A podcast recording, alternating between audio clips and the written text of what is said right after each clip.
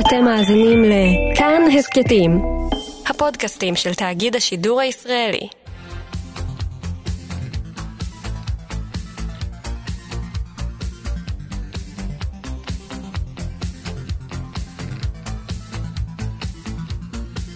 חלון גאווה עם איציק יושע.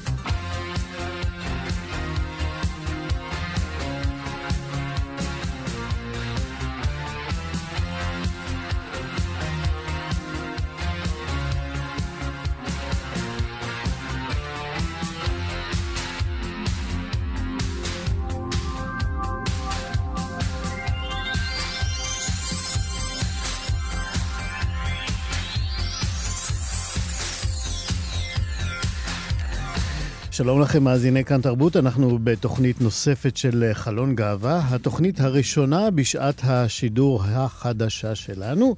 מהיום אנחנו כאן בכל יום רביעי בשתיים בצהריים, באש ובמים. שני ספרים חדשים איתנו היום. אחד ישראלי ואחד צרפתי, וגם שני, שני סרטים על דמות אייקונית להט"בית גדולה, השחקנית האגדית ג'ודי גרלנד. אנחנו נהיה גם עם אה, מחקרים חדשים שבוחנים את רווחתם הבריאותית והנפשית של גברים הומואים זקנים, וגם חדשות שלא תמיד כולן משמחות. בצוות התוכנית שלנו היום, כרגיל, ליאור סורוקה, עורך משנה ומפיק התוכנית, שלומי יצחק, תמיד אהוב כאן טכנאי השידור שלנו. אני, איציק יושע.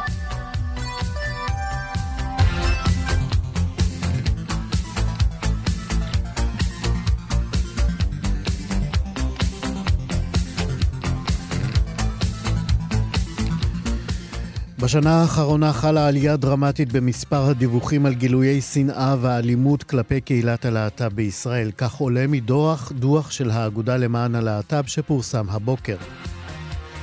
לפי הדוח, ב-2019 התקבלו במרכז על שם ניר כץ 2,125 דיווחים על גילויי אפליה, שנאה, שנאה או פגיעה על רקע זהות מגדרית או נטייה מינית. מדובר בעלייה של 36% לעומת 2018, אז התקבלו 1,557 דיווחים, בעוד שב-2017 דווחו רק 533 מקרים. 6% מהמקרים שדווחו לאגודה ב-2019 דווחו גם למשטרה, משטרת ישראל.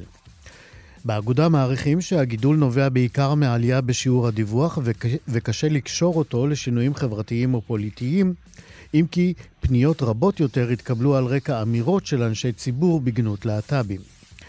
שלושה אחוזים מהדיווחים התייחסו לשיח הציבורי. באגודה מסמנים שלושה מקרים בולטים שבעקבותיהם גברו גילויי השנאה והתוקפנות כלפי הקהילה. בהקשר הזה מוזכרים דבריו של שר החינוך רפי פרץ בזכות טיפולי ההמרה. מדברים על מסע הבחירות של מפלגת נועם ועל מסע הפרסום של תנועת חזון בירושלים. יושב ראש כחול לבן בני גנץ התייחס לנתונים הקשים ואמר, אני מתכוון להחמיר את הענישה על פשעי שנאה כלפי הקהילה, לשפר את מעמדה בזכויות ובחקיקה, ובעיקר להשקיע בחינוך לקבלת כל אדם באשר הוא אדם. אנחנו ב-2020 חייבים להתקדם, כך בני גנץ.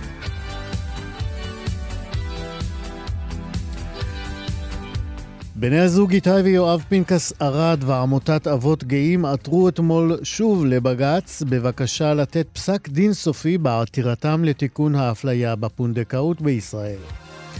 עתירה זו מגיעה בדיוק עשר שנים לאחר הגשת עתירתם המקורית. לפני שנה גם נשיאת בית המשפט העליון אסתר חיות הודיעה על סיום הדיונים בתיק, אך עדיין עם זה לא התקבל פסק, התקבל פסק דין. במהלך השנים מתחו שופטי בג"ץ ביקורת על נוסחו של החוק, המפלה זוגות הומואים ואבות יחידנים. אפילו שישנה הסכמה ציבורית חוצת מגזרים בדבר זכותם של להט"בים לשוויון, המחויבות של הממשלה לקידום השוויון נסוגה מפני אינטרסים קואליציוניים. כך נאמר, נאמר במסגרת הבקשה למתן פסק דין שהוגשה באמצעות עורך דין חגי קלעי. השבוע נודע כי הושג הסדר פשרה בפרשת הרצח במועדון הנוער הגאה, הבר נוער. משפחות הקורבנות, ליז טרוביישי וניר כץ, זיכרונם לברכה, ושלושה מפצועי האירוע, יפוצו בסכום של 4 מיליון שקלים. הסדר הפשרה מגיע 11 שנים לאחר שאלמוני נכנס למועדון של הקהילה הגאה בתל אביב, פתח באש וגרם למותם של השניים ולפציעתם של אחרים. לפני כארבע שנים הגישו בני משפחות ההרוגים והפצועים תביעה נגד הגופים שלטענתם התרשלו בהגנה על באי המקום. האגודה למען הלהט"ב תשלם 2.5 מיליון שקלים, עיריית תל אביב תשלם 750 אלף שקלים, והמדינה תשלם 680 אלף שקלים. הפיצול לא יחזיר לחיים את ההרוגים אשר נרצחו על לא עוול בכפם. אולם הנחמה היא שיש בו כדי לסייע בשיקום המשפחות והפצועים. כך אמרה עורכת הדין ענת גינזבורג, שייצגה את הנפגעים. אנחנו מזכירים כי הרוצח הנתעב בבר נוער טרם נתפס. עד כאן חדשות.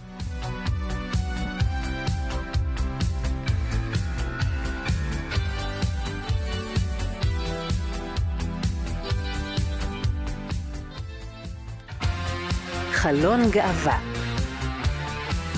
בשבוע הבא יתקיים הכינוס הדו-שנתי של האגודה הישראלית לגרונטולוגיה, ואחד המושבים בו ייוחד לפגיעות וחוסן באוכלוסיות ייחודיות מזדקנות. במסגרת המושב יוצגו מחקרים שעניינם רווחה פסיכולוגית בקרב גברים הומואים, מבוגרים וזקנים בישראל. הדוקטור גבע שנקמן לחברג מבית הספר לפסיכולוגיה במרכז הבינתחומי בהרצליה יציג שני מחקרים חדשים שהתבצעו במהלך השנתיים האחרונות. השתתפו בהם גברים הומואים מבוגרים שגילם הממוצע 58. ומיד אנחנו נבדוק מה ביקשו החוקרים לבדוק ומה העלו. שלום לדוקטור גבע שנקמן לחברג. שלום, שלום. למה הומואים בגיל המעבר והזקנה נמצאים תחת uh, לחץ פסיכולוגי מוגבר? רק משום שהם שייכים לקבוצת מיעוט? לא, לא רק. אני חושב שזה כן דבר uh, מרכזי, ובאמת יש המון uh, מחקר שמראה שיש את המיינוריטי סטרס, שזה בעצם לחץ מיעוטים, לחץ של סטיגמה ודעות קדומות, ששם בפגיעות אוכלוסייה הומוסקסואלית בכלל. אבל האוכלוסייה ההומוסקסואלית המבוגרת נמצאת גם בלחץ נוסף, שהוא גם לחץ תוך קהילתי. בעצם הם גדלו בתקופה שבה ההומוסקסואליות... זה בערך כמו להיות אישה ערבייה ולסבית. נכון, נכון. יש כאן בעצם סטיג, סטיגמה כפולה או אה, לחצים אה, כפולים ומכופלים, כי חוץ מעצם היותם אה, הומוסקסואלים, הם גדלים בתוך, או משתייכים לתוך קבוצה שבה יש גלוריפיקציה מאוד חזקה לנעורים. Mm-hmm. בגלל האופי ההיסטורי, שהומוסקסואליות אה, הייתה מחוץ לחוק, וזוגיות והורות הומוסקסואלית לא, לא הוכרה, אה, הרבה מהיחסים היו בסתר, והושתתו לא פעם אה, על הרבה אלמנטים חיצוניים או גופניים. ולכן כל הנושא של הזדקנות מאוד מעסיק את האוכלוסייה וזאת בעצם הגלוריפיקציה של הנעורים. יש ממש מחקרים שמראים שישנה תופעה שנקראת Accelerated Aging, כלומר הזדקנות מואצת אצל אה, גברים הומוסקסואלים, כלומר שהם מדווחים שגיל המעבר והזקנה אצלהם מתחיל כמה שנים מוקדם יותר ביחס למקבילים שלהם ההטרוסקסואלים. אז כאמור, יש לנו כאן באמת אה, אה, פגיעות גם בלחץ מיעוטים מעצם היותם אה, משתייכים לאוכלוסייה הומוסקסואלית, וגם אה, לחצים תוך קהילתיים, אה, מכיוון שהקהילה ההומוסקסואלית פחות טולרנטית, או הומואים זקנים הם הרבה יותר שקופים בתוך האוכלוסייה הזו. כן, ובאומרנו את כל זה, נעבור למחקרים שאתה הולך להציג. בגדול, מי מההומואים המבוגרים יותר מרוצים מהחיים שלהם בתוך הקבוצה שנבדקה? אז באמת הנתון הזה של הפגיעות של האוכלוסייה הזאת היא מאוד סקרנה אותנו, ופרופסור דוב שמוטקין ודוקטור כפיר יפרח אה, ואני רצינו לבדוק או לזהות גם את הפגיעות של האוכלוסייה הזאת וגם את החוסן. אז לאור מה שאמרתי קודם, כן שיערנו שכל הנושא של עמדות שליליות כלפי הזדקנות אה, יהיו מקושרים באופן יותר חזק למדדים של בריאות נפשית, כמו אה, דיכאון, נוירוטיות או עושר. mm-hmm. באוכלוסייה של גברים הומואים מזדקנים.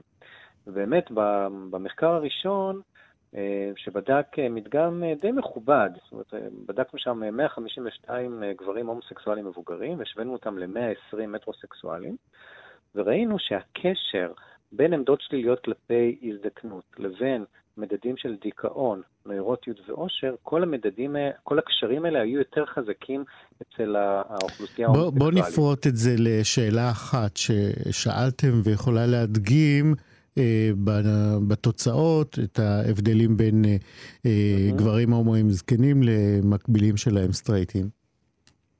אז ממש, נגיד מתוך הפריטים של העמדות שליליות, שליליות כלפי זקנה, לדוגמה, כשאנחנו שואלים, אה, ככל שאני מזדקן, הדברים הולכים ונעשים גרועים יותר, או ככל ש, שאני מזדקן, אני נעשה פחות מועיל, אז הממוצע של אה, מספר הפריטים של השאלון הזה, עם מדדים של דיכאון, נוירוטיות ואושר, הקשר הזה היה יותר חזק אצל הומואים. כלומר, שגברים הומואים שיש להם עמדות שליליות יותר כלפי הזדקנות, הם נמצאים ביותר סיכון לדווח על יותר סימפטומים דיכאוניים, על יותר סימפטומים של נוירוטיות ועל פחות סימפטומים של עושר.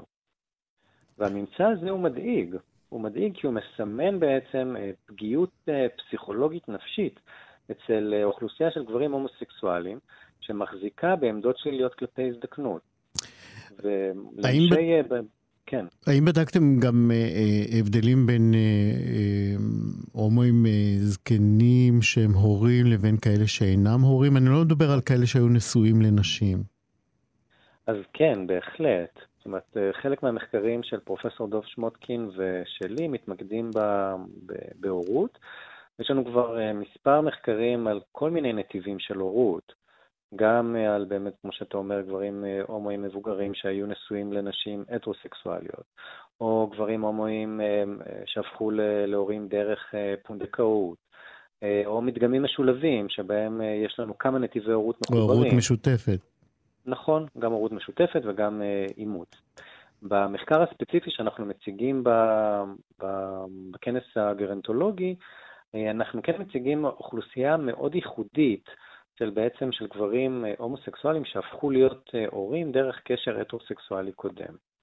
אני אומר שזו אוכלוסייה מיוחדת כי כשאנחנו מדברים על גברים אה, הומואים מבוגרים, מרביתם, אם הם הפכו להיות הורים, הם הפכו להיות הורים דרך קשר הטרוסקסואלי קודם. זה נכון שיש גם הורות משותפת, פחות נפוץ שם הפונדקאות בגלל הגיל ובגלל שכשהם הפכו להיות הורים עוד לא הייתה את טכנולוגיית הפריון אולי המתאימה, או, או שירותים... והאווירה הציבורית הייתה אחרת. לגמרי, לחלוטין. אחד. הנתונים שנבדקו על ידיכם אה, מדברים על אה, צמיחה אישית שדיווחו עליהם הנבדקים. נכון, נכון. בואו נסמן את ההבדלים ב, ב, בתוך הקבוצה הזאת. אז באמת המחקר הזה, שאנחנו מאוד אוהבים אותו כי הוא באמת מסמן את החוסן, אה, הוא השווה 76 גברים אה, אה, הומוסקסואלים מבוגרים שהם אבות, שהפכו להיות הורים דרך קשר הטרוסקסואלי קודם, שהממוצע גילאים שלהם הוא 59, והשווינו אותם ל-110 גברים הומואים בערך באותו גיל שהם לא הורים, ול-114 גברים הטרוסקסואלים בגיל ממוצע של 62 שהם הורים. ומה שראינו זה שהגברים ההומוסקסואלים שהם אבות דיווחו על הרמות הגבוהות ביותר של צמיחה אישית. עכשיו, זה, זה נתון מדהים. מרתק, זה כן. זה נתון מאוד מרתק, וההסבר שלנו הוא שאנחנו בעצם בחרנו אה, עבור הדגימה רק גברים הומוסקסואלים שמסמנים על הסולם של קינזי את עצמם על שש. כלומר, כהומוסקסואלים באופן אקסקלוסיבי, נכון. כן. והם גם בשאלונים סימנו שהם אה, בעבר היו נשואים לאישה. Mm-hmm. אנחנו מניחים כאן שיש כאן איזשהו תהליך פסיכולוגי, של אנשים שכנראה עברו איזשהו תהליך מורכב של יציאה מהארון, גם מול האישה לשעבר, גם מול הילדים, גם מול המשפחות. ומתוך הספרות הפסיכולוגית על, על צמיחה, אנחנו מניחים שהיה כאן איזשהו תהליך של בניית משמעות ייחודית, שאנחנו כן מצפים לראות אותו בנתונים. Mm-hmm. מה שעוד מחזק את זה זה באמת הקונטקסט הישראלי, שהוא מאוד אה, פרו-נטל, הוא מאוד מקדם ילודה. Mm-hmm. הנתונים בישראל הם שהכמות אה, ילדים הממוצעת למשפחה הוא 3.1, שזה המון מעבר לשאר המדינות של ה-OECD. אז בתוך הקונטקסט הזה, גברים הומואים שהפכו להיות הורים, בעצם הם מפלסים לעצמם איזשהו, איזושהי דרך מלך לקבלה לתוך החברה. וגם איזושהי הרגשה של אולי ניצחון או התגברות על סטיגמה. כשאנחנו לוקחים את כל הקונטקסט הזה, זה אולי לא מפתיע שאנחנו רואים אצלהם אה, אה, אה, גם מטרה בחיים וגם צמיחה אישית יותר גבוהה, בטח מהומוסקסואלים באותו גיל שהם לא אבות, וגם ביחס להטרוסקסואלים שהם אבות. מרתק. ביחד שני המחקרים מראים לנו גם את הפגיעות וגם את החוסן. מעולה. זאת עמדה יותר אינטגרטיבית. ועל כל אלה אתה תדבר בכינוס הקרוב, הדו-שנתי של האגודה הישראלית לגרונטולוגיה, שהתקיים ב-17 וב-18, נדמה לי, בפברואר, נכון? נכון, יחד עם פרופסור דוב שמוטקין ועם דוקטור כפיר יפרח, נכון. הדוקטור גבע שנקמן לחברג, תודה רבה על השיחה הזאת. תודה רבה לך. להתראות. חלון גאווה הסופר הצרפתי אדואר לואי הופך להיות אחד הקולות המרכזיים והבולטים ביצירה הספרותית בכלל, וביצירה הלהט"בית אה, בפרט. לואי רק בן 27, הוא כבר יצר סביבו אה, הילה של כותב מאוד מאוד ייחודי, עם קול מאוד מקורי. את אה, הספר הראשון שלו, שנקרא הסוף של אדי, הוא פרסם לפני שש שנים, ובו הוא גולל את ייסורי הגדילה ש... שלו, של אדואר לואי, כהומו צעיר בפריפריה, הפריפריה הקרטנית והמאוד הומופובית של מולדתו, צרפת. לפני uh, ארבע שנים ראה אור ספרו השני, uh, שנקרא היסטוריה של אלימות, וגם הוא uh, אוטוביוגרפי בעיקרו, ובשבוע שעבר הוא יצא לאור גם בתרגום לעברית בהוצאת עם עובד. בהיסטוריה של האלימות, זה שם הספר השני, כן, אדואר לואי מדווח על אונס אלים שעבר על ידי בן זוג מזדמן ללילה אחד, אונס שהדיו מלווים אותו ולא מרפים, אונס שהפך לסיפור שנמסר בשני קולות ועוד מעט נבין. שלום לאבנר שפירא. שלום, איציק. אתה סגן עורכת מוסף הספרים בעיתון הארץ. אה, אני מודה בזה. בוא נשמע באמת את הקטע שהוא בעצם אבן היסוד לעלילה הזאת. עומר פרנקל אה, שלנו קרא בשבילנו, בוא נשמע. פגשתי את רדה בערב חג המולד. חזרתי הביתה אחרי ארוחת ערב עם חברים בארבע לפנות בוקר בערך. הוא ניגש אליי ברחוב, ולבסוף הזמנתי אותו לעלות אליי. בילינו את שארית הלילה יחד, דיברנו, צחקנו. לקראת שש, הוא שלף אקדח ואמר שהוא עומד להרוג אותי. הוא השפיל אותי, חנק אותי, אנס אותי. כן, זה מתוך uh, ההיסטוריה של האלימות uh, של אדואר לואי. אבנר שפירא, מהם אותם שני קולות שבהם הסיפור uh, נמסר בעצם בספר? אז למעשה, הספר חוזר אל אותו אירוע, כאמור, אונס וניסיון רצח, שנה לאחר מכן, שנה לאותו, לאחר אותו ערב חג המולד, שהתחיל כליל האבים מהנה משמח ונגמר כאמור בהתפרצות אה, כמעט חייתית של אלימות. שנה לאחר מכן, כדי אה, להימנע מה, אה, מהתחושה של להיות לבד בחג המולד בפריז, בדיוק שנה אחרי שזה קרה, אדואר נוי נוסע לאחותו באיזשהו יישוב קטן, ושם הוא בעצם מצוטט לה, כשהיא מספרת לבעלה את מה שהוא עצמו סיפר לה על, על ההתרחשויות באותו לילה. אז מה שהקוראים מקבלים זה גם הקול של אה, לואי עצמו, בגוף ראשון, אבל גם את הקול של אחותו, שמוסיפה, אפשר לומר, פרשנות בגוף הסרט, או כן. אה, הסברים שחוזרים להיסטוריה המשפחתית, ו- ותוך כדי זה לואי עצמו מוסיף, מוסיף פרשנות לפרשנות שלה, זאת אומרת, מסתייג, מאשר, אה, מכחיש וכן הלאה. שזה מרתק ש... בפני עצמו. נכון, זו דרך מאוד מקורית ל- ל- להתמודד עם, ה- עם הפוסט-טראומה, במובן הזה שמצד אחד יש צורך מאוד גדול לספר על מה שקרה, אה, ומצד שני מיותר לומר שיש גם קושי מאוד גדול, ודרך הנקודת מבט הכפולה הזאת, אני חושב שלואי מצא כאן איזשהו טריק שמאפשר לו אה, אה, לשים דגש על נקודות מסוימות, להבליט, לפעמים להמעיט מערכן של נקודות מסוימות. ובעצם גם להבהיר שהסיפור הזה הוא לא רק הסיפור האישי שלו, לסיפור הזה יש, יש בו עוד אנשים שגם להם יש עמדה, פרשנות, גרסה ביחס למה שקרה שם. שזה די, אני לא יודע כמה זה נפוץ, אבל זה, זה, זה מוכר אצל נפגעים, ש... יש לזה שתי פנים. לפעמים הם מאוד רוצים לדבר על זה ולחלוק ולפרוק ולשתף, ויש שמסתגרים לגמרי, ואז אה, אה, יש לזה גם אה, השלכות. אה, נראה שאצל לואי זה באמת הצורך אה, לאבד את הפגיעה הזאת הוא ב, בלדבר ולספר. אתה חושב שזה כן, בגלל שלא, שלא מאמינים לקורבנות תמיד? לפחות באופן שבו הוא אה, מתבטא בספר או בכתיבה, או איך שזה נראה בכתיבה?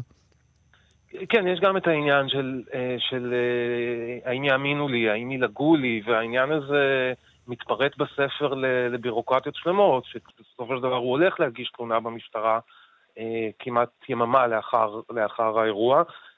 לא, לא, לא, לא לגמרי מרצונו העצמאי, אלא לאחר ששני חברים טובים שלו שכנעו אותו ש, ש, שזה מה שצריך לעשות, ויש גם בדיקות רפואיות וטיפול מונע נגד איידס, וכל זה כרוך בצורך לשוב ולספר את הסיפור, אז עדיין סיפור מאוד טרי ו, ומאוד כואב.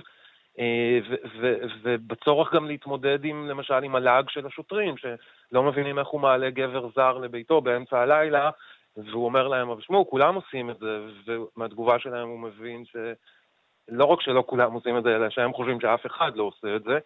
אה, אז אני חושב שחלק מהותי גם מאותו, מאותו רצון לספר, היא העובדה שהסיפור עצמו הוא לא סיפור אחיד, אלא סיפור שמשתנה בהתאם לזהות המאזין, בהתאם לנוח... האם המאזין הוא חבר, אחות, שוטר, רופא וכן הלאה, אה, אה, ובהמשך למה שאמרת, יש גם קושי שמישהו אחר פתאום מנכס את הסיפור שלך ומספר אותו אחרת, גם, גם אז פתאום הוא מרגיש שחוטפים לו את הסיפור.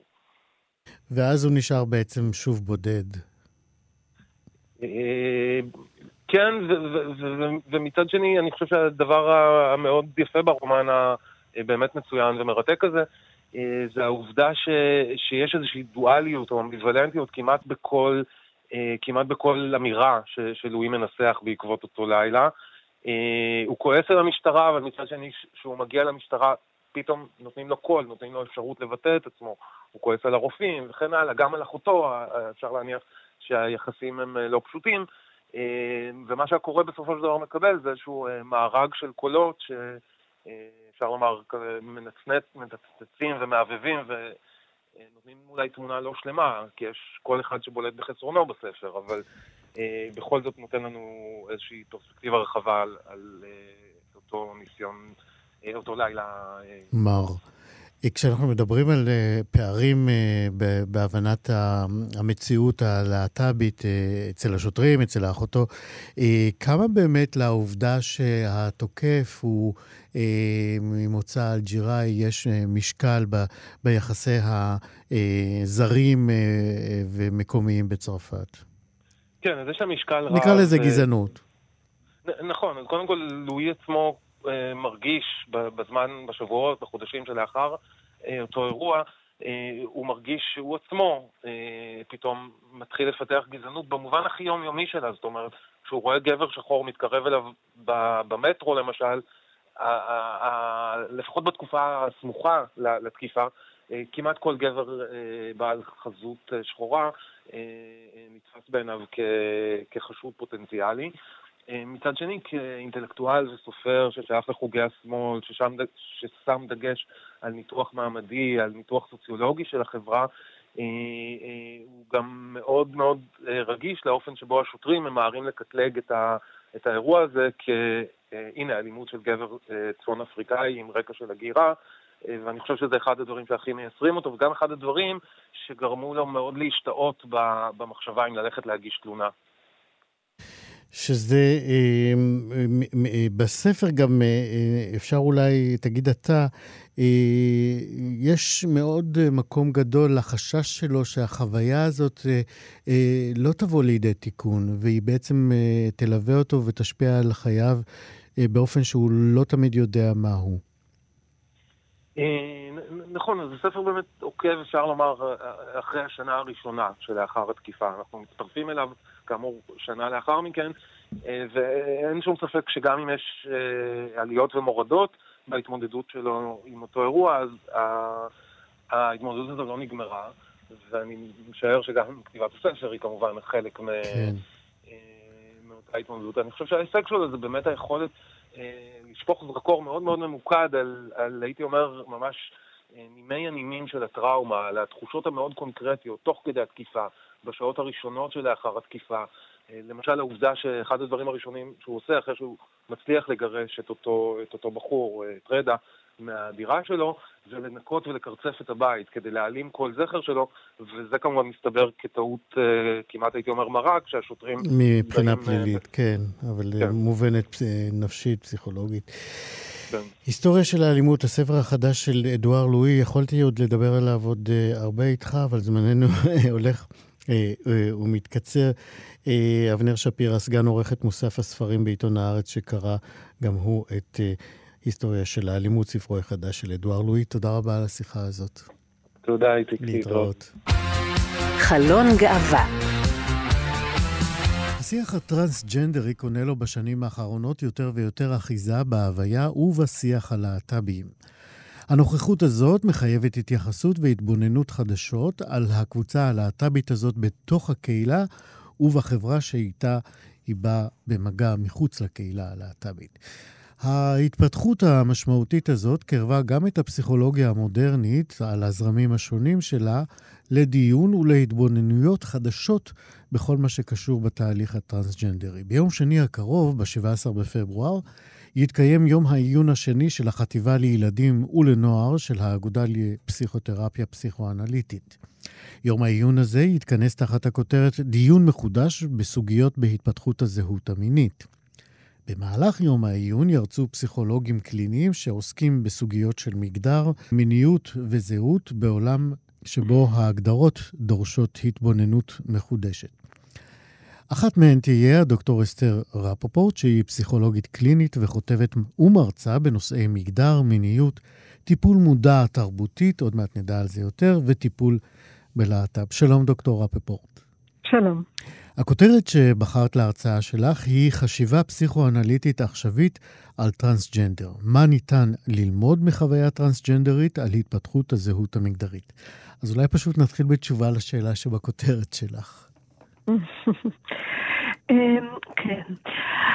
אז אה, אני חושבת שמצד אחד אמ, הקהילה הטרנסג'נדרית ואנשים טרנסג'נדרים אמ, אה, יש להם אה, צרכים אה, דחופים ובוערים שהקהילה המקצועית, הטיפולית, צריכה לדעת איך לענות עליהם יותר טוב, כך, כך שיהיו פחות התאבדויות, פחות פגיעה עצמית, כך שיינתן מענה יעיל יותר לדיכאון וכך הלאה.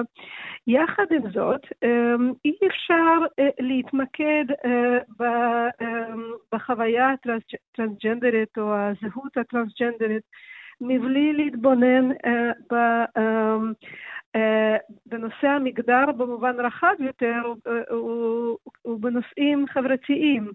כי למעשה הבעיות שטרנסג'נדרים אה, חווים אה, הן בעיות שהמקור שלהן אה, הוא חברתי. ולכן אני משתדלת בהרצאה שלי לנוע בין, בין הידע והתובנות שהן ייחודיות לאוכלוסייה הזו לבין ניתוחים כלליים יותר שקשורים להתפתחות של זהות מגדרית במובן רחב יותר בכל האוכלוסייה.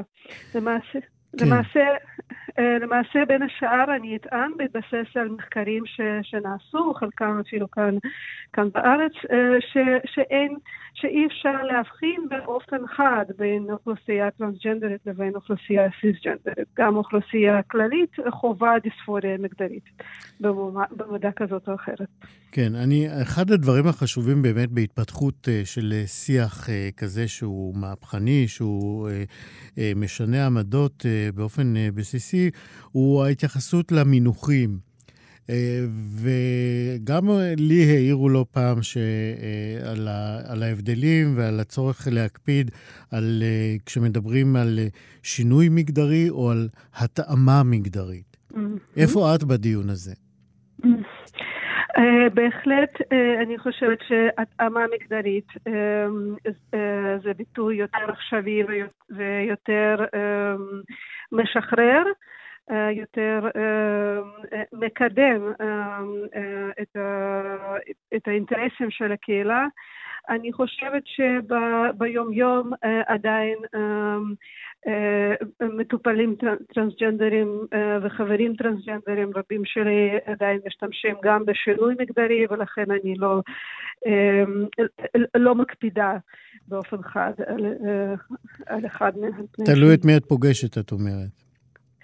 כן, זה תלוי, אה, כמובן שבקליניקה אה, אני, אני, אני עונה באופן שתואם את איך שמדברים אליי, אלא אם כן מישהו ממש אלים כלפי עצמו. כן, דיברנו על השינויים שמתבקשים בתוך הפסיכולוגיה המודרנית.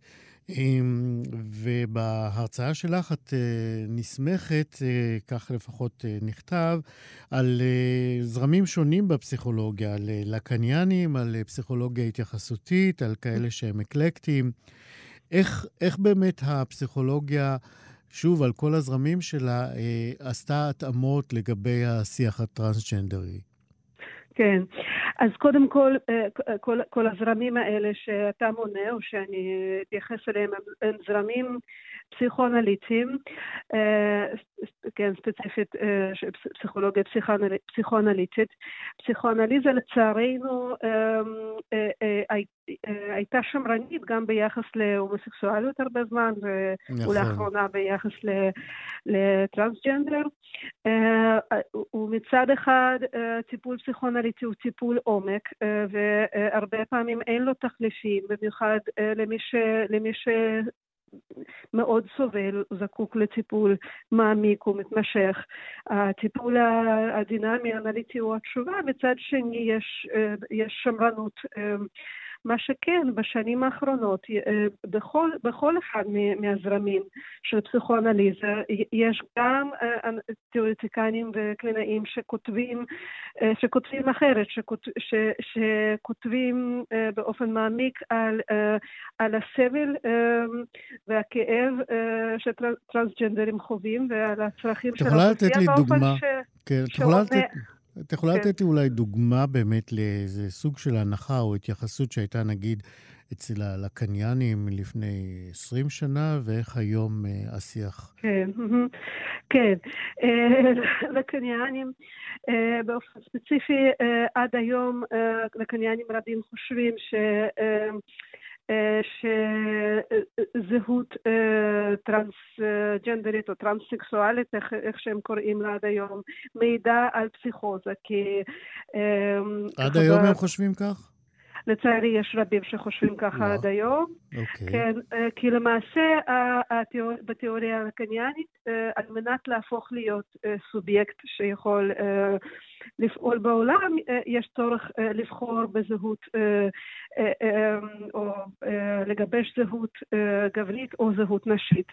סובייקט חייב להיות או גבר או אישה, ואז מישהו שהוא, שהוא במעבר, או מישהו שהזהות שלו לא, לא סטנדרטית, הוא למעשה, אה, הוא, הוא לא עונה על הדרישה הזאת. זאת אומרת שהם ממש לא ערוכים לעולם שאנחנו יותר ויותר נחשפים אליו, עולם שבו יש יותר מזהות מגדרית אחת, מעבר לחלוקה המאוד אה, גסה הזאת של גבר ואישה.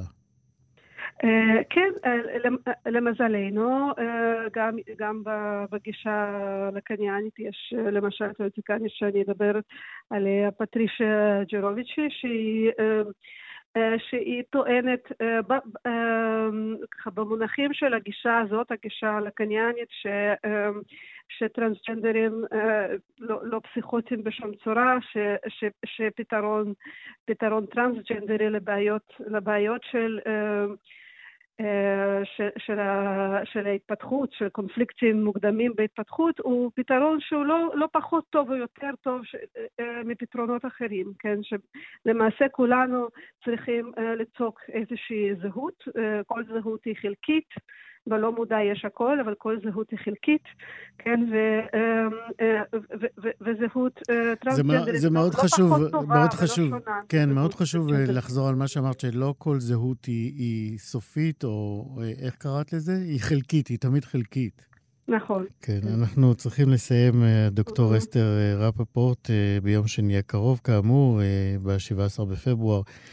יתקיים יום עיון של החטיבה לילדים ולנוער של האגודה לפסיכותרפיה פסיכואנליטית, ואת תרצי שם, דוקטור רפפורט, פסיכולוגית קלינית וכותבת ומרצה בנושא מגדר. תודה רבה על השיחה הזאת. תודה רבה. להתראות. להתראות.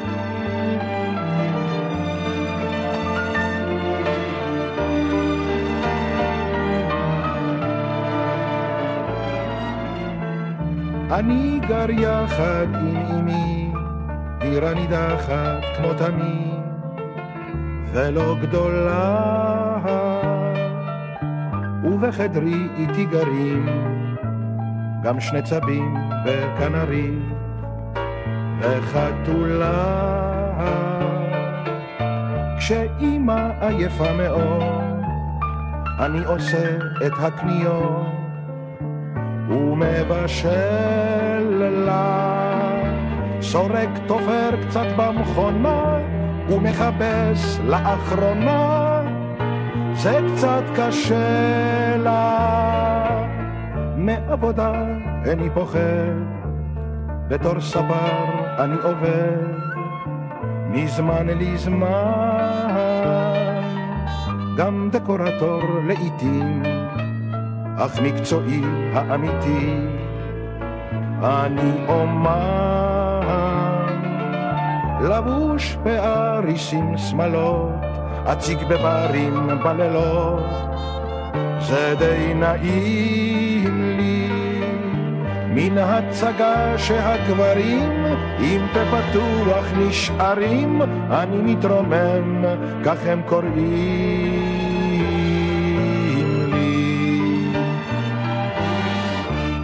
לילה אחרי חצות, אז מן הבר אצא למצוא סיכוי של אושר, הרחק מפנסי הרחוב, ליד הגשר על החור, אי שם בחושר.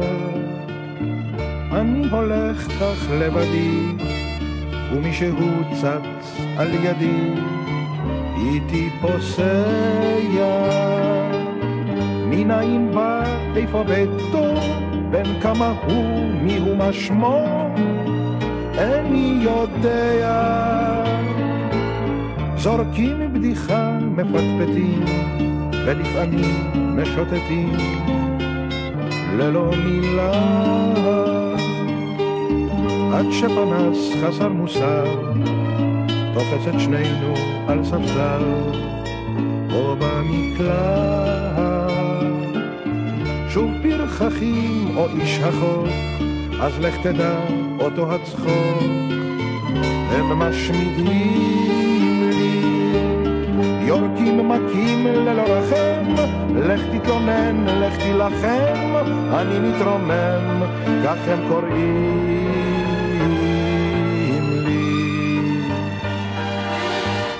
כשיום חדש עולה נולד, הביתה אז אחזור לבד, בודד כמו קודם, וכמו מוקיון עייף אסיר, את הפאה, את הריסים ואת האודם. איני יכול להרדם, כי שוב אני נזכר בהם, ביפי התואר. הנערים החסונים, הצעירים החייכנים, כבני אלוה. אהבותיי העצובות, המשפילות, הכואבות, חסרות תקווה. כי אלם זה אשר אוהב, בוגד בי ושוכב עכשיו עם בנות חווה. זה לא מצחיק ואיש אינו רשאי לבוז לי ולקרוא בכינויים לי. נולדתי כך איני אשם, בכל אשם הטבע שאני מתרומם, כך הם קוראים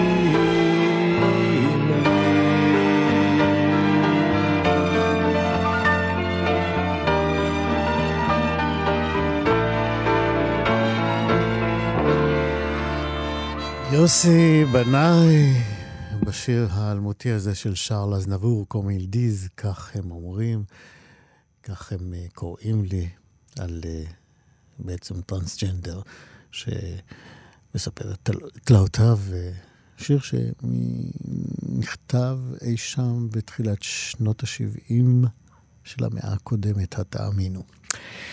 אנחנו עם ספר חדש שיצא ממש, יצא לה ממש לאחרונה, הוא כבר איתנו, בשמחה גדולה, יצא בהוצאת אה, סטימצקי, והוא כולו רומן ביקורים של מי שאנחנו אוהבים לארח כאן מעת לעת כמבקר קולנוע, ואני מתכוון אה, לספר מה שארוז כבר.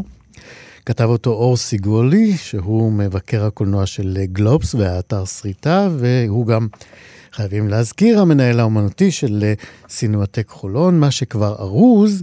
זה שם הספר, על פי התמצית שלו, הוא סיפור התבגרות מאוחר שמתפרס על פני שלושה מקומות, תל אביב, ירושלים ועמק יזרעאל, עוד מעט נבין את המיקומים האלה. על אלה, אה, הסיפור הוא על אלה שנתקעו בין דור ה-X למילניאלס, שמנסים למצוא את מקומם בעולם של דירות שכורות. אני קורא מהתמצית, אהבות אבודות, עוד מעט נברר את כל מה שאני קורא כאן.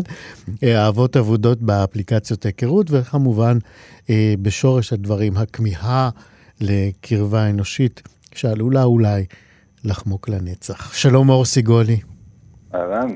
ברכות. תודה רבה, תודה רבה, סיטואציה מוזרה פתאום. כן, לדבר לא פתאום על משהו שמישהו אחר. החלפנו לך את הכובע, אל תדאג, אנחנו נחזור לכובע הקודם שלך גם. אני מאוד מקווה. תגיד, מתי החזקת ביד את העותק הראשון המודפס? אה, האמת שממש לפני שבועיים, כשהוא יצא לחנויות, זאת הייתה הפעם הראשונה ש- שזה הגיע. מי היה איתך? ממש, הכלבה שלי אני חושב. אה, ו- ומשם אני פשוט מנסה ללכוד את הרגע, הרי זה זה באמת רגע אחד שלא חוזר. אולי חוזר, אבל אה, יש אותו לעיתים. זה היה, האמת היא שבגלל אה, עניינים בירוקרטיים משעשעים כאלה ואחרים, ראיתי אותו על המדף לפני שממש הוא היה אצלי ביד, אז זה בכלל היה מוזר. הבנתי. זה כזה הרבה זמן ש... אתה יודע, שמחכים למשהו כזה, אז זה היה... זה, זה פשוט תהליך כזה ארוך, אז הכל כזה מתערבב ביחד. נפלא. אז מי הם אה, אופיר ויואב שנפגשים אה, לגמרי במקרה בערב ירושלמי במסיבת גג, שבעצם הופכת לתחנה ראשונה במסע חיים די מתפתל. אה, אז הם באמת שני, שני חברים מאוד טובים. הם נפגשו בלימודים ובעצם העבירו יותר מעשר שנים אחד עם השני, ועכשיו הם אה, כזה אה, צריכים להתמודד עם, אה, עם החיים האמיתיים, פחות או יותר. אה, וזה מבוסס על... אה, אתה יודע, בגיל, אה, באמצע שנות ה-30 כזה, אז מגלים שלפעמים ה-best buddies, החברים שלך הכי טובים, זה משהו שכבר כבר לא כל כך תקף. רק נגיד אה, שאתה גם- באמצע שנות ה-30 שלך. אני בן, אה, כן, 36 כרגע ספציפית. אבל אה, אני חושב שניסיתי פשוט לשחזר איזה, חלק מהדברים, ניסיתי לשחזר איזה חברות כזאת, ש... שלמרבה הצער כבר כמעט קשה למצוא. אה, כי הן לא קיימות, או כי זה משהו שהוא פרטי שלך? החיים, החיים בגיל הזה מתחילים כבר אה, לפצל אנשים. הקשרים נשארים ו- ונפגשים והכל בסדר, אבל יש משהו באינטנסיביות הזאת של אה, חברות שמגיעה מלימודים או, או מצבא, כשהכל כזה אה, מתחיל, ש- שהוא מחזיק, אה, והוא מאוד מאוד חשוב ותומך, אה, ופתאום, אה, ופתאום זה כזה נעלם, וזה לא אשמת אף אחד, זה פשוט דברים שקורים. אז אני הבנתי שפתאום זה, זה נעלם לי, ואני עדיין בקשר עם, עם, עם, עם החברים ש, שהיו, אבל אין לזה את האינטנסיביות הזאת יותר. ואז יש מה? יש אה, צער, יש אה, אה, השלמה עם האובדן, או ניסיון להחיות את מה שהיה? יש געגוע בעיקר, והבנה שאתה כבר בשלב אחר בחיים שלך. יש בספר בעצם שלוש דמויות להט"ביות, ולפחות על פי עדותך, אה, משיחה מוקדמת אה, עם המערכת שלנו, עם ליאור סורוקה, אגב, השם סורוקה גם מופיע בה, עכשיו אני נזכר. נכון. זה נכון, תהיתי מה יקרה כשהוא יעלה על זה, אבל... אה, הנה, עלינו על זה, אז אולי אתה תיתן את הפרשנות. טוב, אה, לא, לא, לא נשאר עם זה, נעבור. אבל אני בכל זאת רוצה לשאול אותך על הדמויות אה, הלהט"ביות. על פי אה, באמת שיחה מוקדמת, אמרת שהן די נמצאות על הספקטרום של ה straight acting, מה שאנחנו אומרים, מה שמתכוונים לומר, על אלה שאומרים, וואו, לא נראה עליהם. כן, נכון, זו הגדרה טובה של זה. אני התחלתי את הכתיבה של הספר בעצם ממקום, אה, מנקודה אישית מאוד, כי זה היה פחות או יותר הניסיון שלי לכתוב את זה, זה היה משהו ממש אה, כתיבה ספרינטית כזאת, אה, של להוציא, כי כבר, זה כבר בער. אז כתבתי בעיקר על העולם שהקיף אותי. אה, וזה מצחיק, כי מאז כתיבת הטיוטה הראשונה ועד היום בעצם, החיים שלי וגם המרקם החברתי מסביבי השתנו בצורה, בצורה די משמעותית, האמת. ובעצם גיליתי שיש איזושהי קשת קווירית שלא כל כך קיימת, שפשוט לא הייתה קיימת אז בחיים שלי, ועכשיו היא הרבה יותר נוכחת והרבה יותר אה, משמחת ומעניינת. אה, אבל בבית גידול הזה של, של הספר זה, זה כמעט לא היה, לא היה קיים. אה, וזה מהדהד שם. אז אתה רוצה שנעשה איזה תרגיל מחשבתי, ואני אשאל אותך שלו היית כותב את הספר היום, האם הם היו נראים אחרים? אני חושב שהיה, לא, זה קשה לדעת, אני חושב שאולי באמת ה... כל הרפרנסים התרבותיים קצת השתנו מאז, אני חושב ש...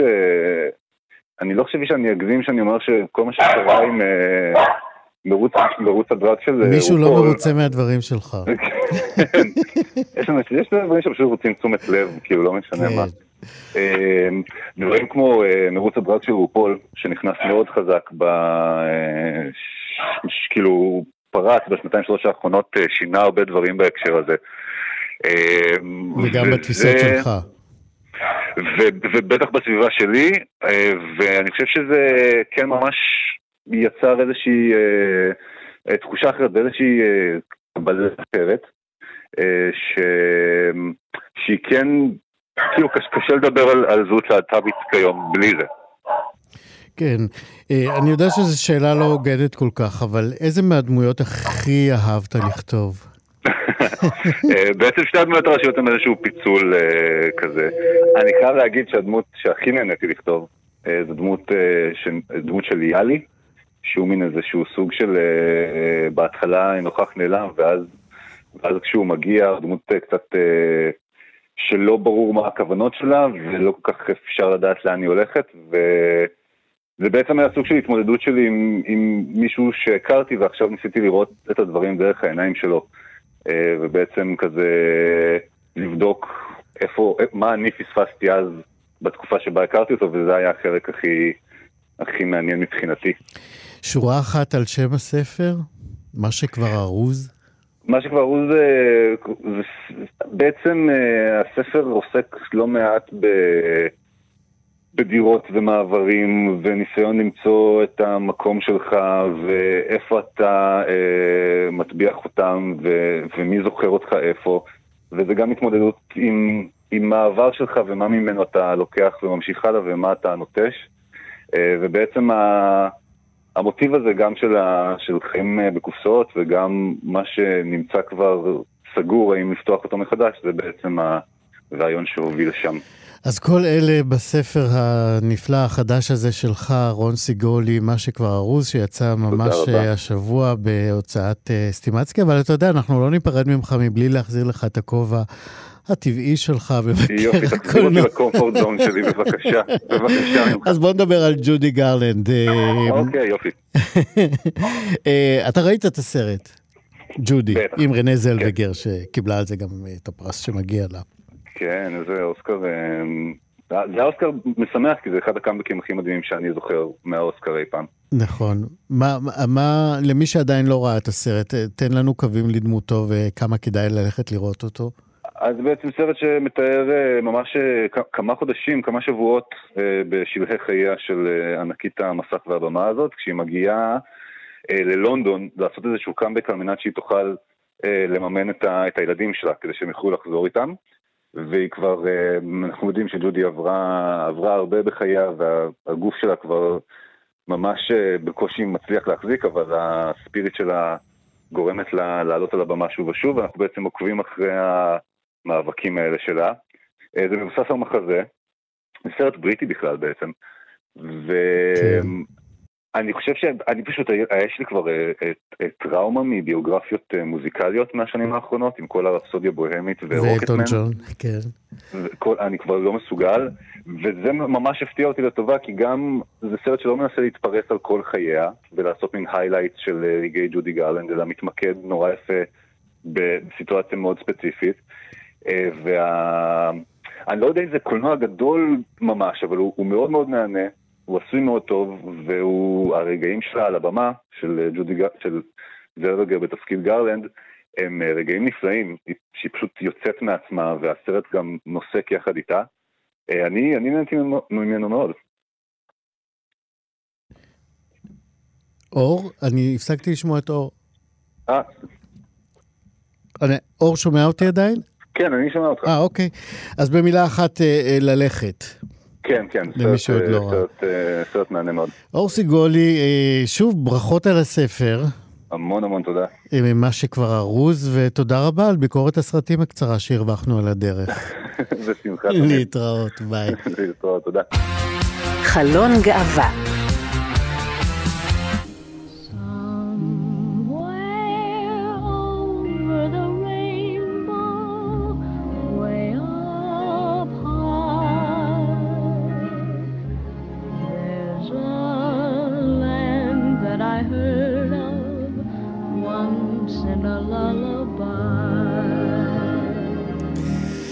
קשה להתבלבל uh, בקול ובשיר הנפלא הזה של uh, ג'ודי גרלנד, אי שם מעבר לקשת, וכדי לדעת יותר על ג'ודי גרלנד ועל המקום הייחודי שהיא קנתה לעצמה בחייה ובמותה בקרב רבים רבים בקהילת הלהט"ב בעולם, זימנו על קו הטלפון את הדוקטור גלעד פדווה. שלום דוקטור פדווה. שלום איציק. אתה חוקר תרבות אה, ותיאוריה קווירית מהתוכנית ללימודי נשים ומגדר באוניברסיטת תל אביב.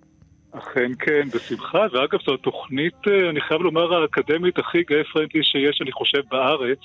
אה, אנחנו התחלנו ביחסי ציבור לאקדמיה? אני חייב להגיד שהיא מקבלת בזרועות מאוד פתוחות. בוא נעשה קודם את האייטם. ותבואו, כן, כן, שיבואו, שיבואו, כן. מתקבלים בברכה, ואפילו סטרייטים מתקבלים ממש יפה, ממש מתייחסים אליהם כמי שלא אשמים, בואו נחזור כן. לג'ודי ונזכיר שבימים האלה מוקרנים אה, במקביל שני סרטים על ג'ודי גרנל, זה עם רנה זלווגר שכבר הזכרנו עכשיו, ויש גם את הסרט התיעודי סיד וג'ודי, נכון, וג'ודי, נכון? באחד, כן. באחד הקטעים בסרט ג'ודי, אה, היא מתארחת בביתם של זוג הומואים בלונדון, אלה שני, אה, הם זוג שמעריצים שרופים שלה, שבאים להופעות שלה ערב אחרי ערב אחרי ערב, ובאחד הערבים הם גם פוגשים אותה ומופתעים שהכוכבת, האלילה הזאת הגדולה שלהם, בעצם בשר ודם, ואפילו כל מה שהיא רוצה זה באמת לבלות איתם uh, בבית הפעוט והצנוע שלהם, uh, כאשר uh, כל הכיבוד שיש להם להגיש חביתה. לה הוא חביתה. אז כמה, כמה הסצנה הזאת באמת יכולה לשפוך אור על הפערים האלה בחייה? כוכבת ענקית מצד כן. אחד על הבמה, וכשקווים האורות, היא בודדה ושוחרת חום אנושי וחברת זרים אפילו. נכון, נכון. קודם כל, הסצנה הזאת היא אה, בדיונית, היא מפוברקת. כלומר, לא היו לה חברים כאלה שנפגשו איתה והיא לא הציעה להם חביתה, אבל זו המצאה מאוד יפה מבחינה ספרותית כמובן.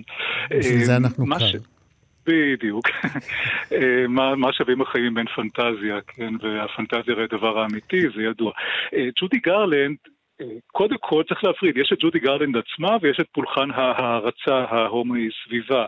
ג'ודי גרלנד עצמה, אה, אבא שלה היה אה, גיי או בי, הוא נמשך לנערים, ולכן גם נאלצו מדי פעם, לעיתים די קרובות לעבור דירות, לעבור כתובות, הוא פחד שהוא יירדף על ידי המשטרה בגלל זה, בוודאי באותה תקופה שגם יחסי מין בין גברים בוגרים לא היו מותרים בחוק, כן?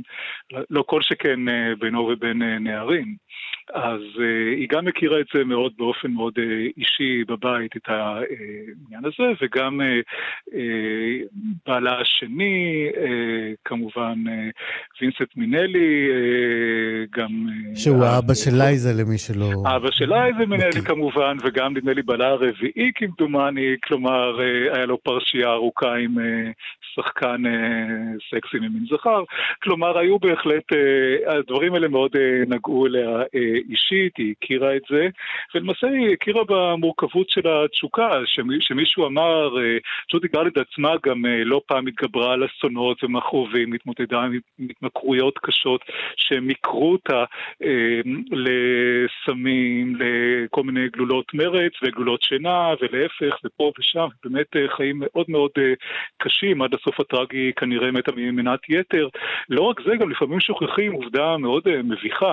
מנהל הכספים שלה, לא נעים לו להזכיר, הוא היה יהודי, והוא היה יוצא מזוודות מלאות בשטרות מההופעות, היא עצמה כמעט מתה ברעב. לייזה מנהל הייתה צריכה לבנות עצמה כלכלית כדיבה ממש אה, מהבסיס, from scratch, בעוד שהיא הייתה אמורה להיות uh, בת של מיליארדרית, ג'ודי קרלי הייתה הכוכבת הרווחית ביותר בהוליווד בשנות ה-40, 50, הייתה ענקית. איך ייתכן שבסוף היא הגיעה כמעט לפת לחם? גנבו אותה, גנבו אותה הרבה מאוד. והסיפור שלו הוא מופת להתגברות על סבל ועל uh, uh, מכאובים ועל רדיפות. ובהקשר הזה אני רוצה לשאול אותך, האם המופת הזה בעצם הפך אותה, ל...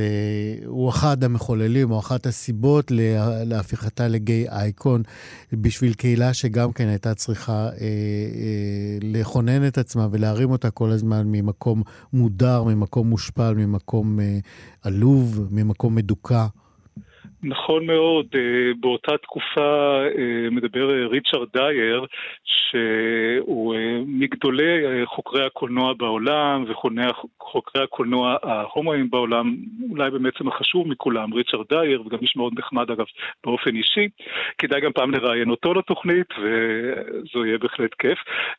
ריצ'רד דייר מדבר על זה שההופעות שלה, למשל בארצות הברית ובמקומות אחרים, הגיעו גברים, קראו להם הגברים במכנסיים ההדוקים. אמ, שהם היו מתלבשים יפה ומריחים טוב בתקופה שבה גברים סטרייטים לא, לא ידעו או לא העזו לחשוב אפילו על האפשרות של לשים דאודורנט בבית השייח והתחתכו והיו נורא יפים וחתיכים ומגונדרים ובעיקר באו לשם כדי לפגוש גברים אחרים גם שגם הם מעריצים את ג'ודי גרלנד וגם מעריצים או יש סיכוי שיריצו זה את זה. אז אמ, ההופעות שלה היו גם מפגש קהילתי מאוד מאוד חשוב בתקופה של רדיפות נוראיות. היום אה, קשה להאמין אה, במדינת ישראל של 2020, אה, כי גם פה יש ריאקציות מזעזעות ומסוכנות מאוד, כל מיני דברים סמוטריצ'ים מאוד מאוד בעייתיים, אבל תחשוב, נזכר שבאנגליה של שנות ה-40-50 היו, את המשטרה הייתה פורצת לבתים של אנשים, שולפת קברים מהמיטה ומעמידה אותם לדין, המקרה של אה, טיורינג שהורידו לו חלק מהמוח. כן. כן, דברים נוראיים כאלה, בתקופה של רדיפות איומות ונוראיות. אז... אה, גלעד, אז אנחנו חייבים אה, להגיע... הייתה סיפקה כן, הרבה תקווה, כן, הרבה הרבה תקווה, כן. יכולנו לדבר עוד שעות על אה, ג'ודי גרלנד ועל אחד הכינויים שלה, לא, לא דיברנו עוד שנקראה אלוויס. כן. וגם אלוויס של ההומואים. אלוויס של ההומואים, נכון. שעות יכולנו עוד להמשיך ולהפליג בדמותה של ה... האומנית האדירה הזאת, אנחנו הצלילים של מעבר לקשת שוב איתנו. לא נפסיק הד... לחפש על מעבר כן, לקשת, נכון. נכון. הדוקטור גלעד פדווה, חוקר תרבות ותיאוריה קווירית מהתוכנית ללימודי נשים ומגדר באוניברסיטת תל אביב, תודה רבה. תודה רבה, איתי. כאן אנחנו רבה. מסיימים עוד תוכנית של חלון גאווה. תודה רבה לליאור סורוקה, עורך ומשנה ומפיק התוכנית. תודה רבה לשלומי יצחק. אני איציק יושע מזכיר לכם שוב, יום רביעי הבא בשעה שתיים בצהריים, כאן תרבות, חלון גאווה, להתראות.